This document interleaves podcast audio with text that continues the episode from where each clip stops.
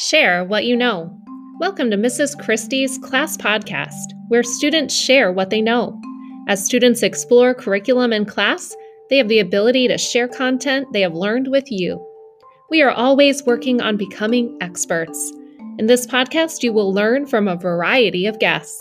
Sit back, listen, and enjoy as students share what they know.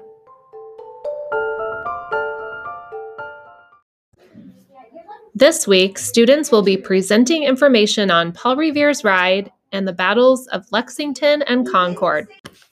Hi, it's Addie. and Brooklyn, and we're here to talk to you about the Midnight Ride of Paul Revere. Paul Revere's ride happened on April 18, 1775. Paul Revere warned the colonists that the British were coming. He rode his horse and yelled, The regulars are coming out. He rode across the harbor, rode his horse through Charlestown, Lexington, and Concord. Fun facts about Paul Revere's ride. Paul Revere wasn't famous during his lifetime. It wasn't until 1861, where a poem was written called Paul Revere's Ride, that his lifetime became famous. Paul Revere didn't yell, The British are coming, as many people said. He was actually trying to be quiet so he wouldn't get caught. Why, was the ride important? The warning given to the militia and colonists prepared them to be prepared for the British attack. Paul Revere's later life. Paul Revere didn't serve in the American Army during the Revolution. After the war, he went back to his silversmith business. He died on May 10, 1818. Where did Paul Revere grow up? Paul Revere was born in December in the year 1734 in Boston, Massachusetts. His father was a silversmith, and Paul grew up to be the same thing. Fun facts about Paul Revere himself. Paul Revere was a patriot in the American Revolution. He is most famous for his ride and warning the colonists that the British were coming.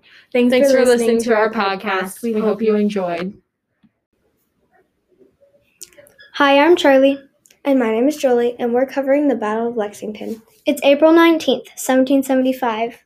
The colonists formed armies called militias. General Thomas Gage heard about this group and how much weapons they were in possession of. After that, he sent 700 soldiers to go arrest John Hancock and Sam Adams. They were leaders of Sons of Liberty.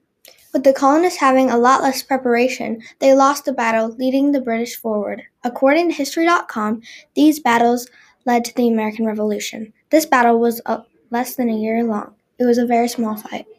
When the British showed up, there were about 80 American soldiers. Their leader was Captain John Parker. The first shot was fired, leading the battle to start. When the first shot was fired, there was no turning back. Thank you for listening. We really appreciate it.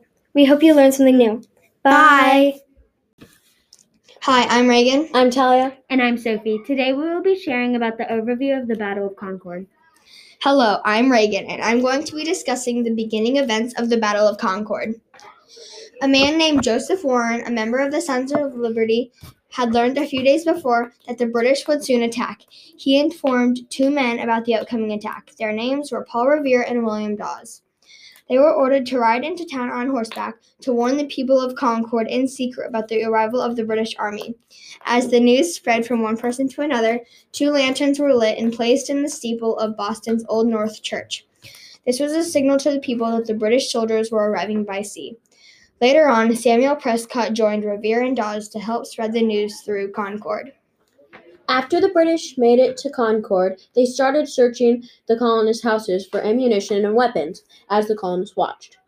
After they were done searching, they started setting fire to Concord. This made the colonists mad, so they crossed the North Bridge to where some of the British soldiers were standing guard. The British start to fire, and so do the Americans. The British soon realized that the Patriots were growing in numbers. The British retreated over the North Bridge, but the colonists kept shooting from trees and behind rocks. Hi, this is Sophie, and I will be telling you about the ending of the Battle of Concord. Hundreds of people died, 174 people were wounded, and 53 people went missing. Hundreds of people were killed, but in the end of the battle, the colonists won. The outcome of the Battle of Concord started the Revolutionary War, Thank you for listening. and we hope you learned something new. Have a good day. Bye. One last final review of this week's topic. Hello, guys. Welcome. Welcome back to another podcast. Today we have special guest Mohammed, Jackson? Colin. and let's just get into it. The colonists continued resisting the acts that the boss, the king, put on them. The plan was to arrive opposing leaders Samuel arrest opposing leaders Samuel Adams and John Hancock. They are going to destroy colonial weapons, their weapons and ammunition. April 19, 1775 was the day the American Revolutionary War started. Take it away, Jackson. So Lexington was um when they just they basically just stared off, and so it wasn't really like a war. It was most like a um, message. And so neither one wanted to have a war. So, but still, this day we did, we we don't know who shot the bullet, the musket. Take it away, Mohammed. Concord was more of a battle than a message. There were a lot, a lot more colonists than Lexington.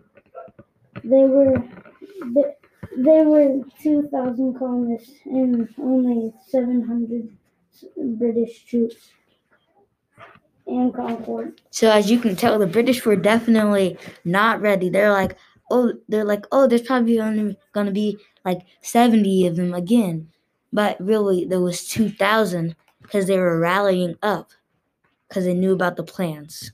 So.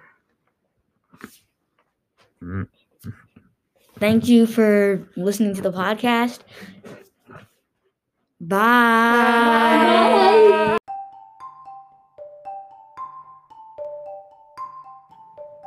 Thank you for listening to Show What You Know. We hope you enjoyed listening to students share their learning on today's topic.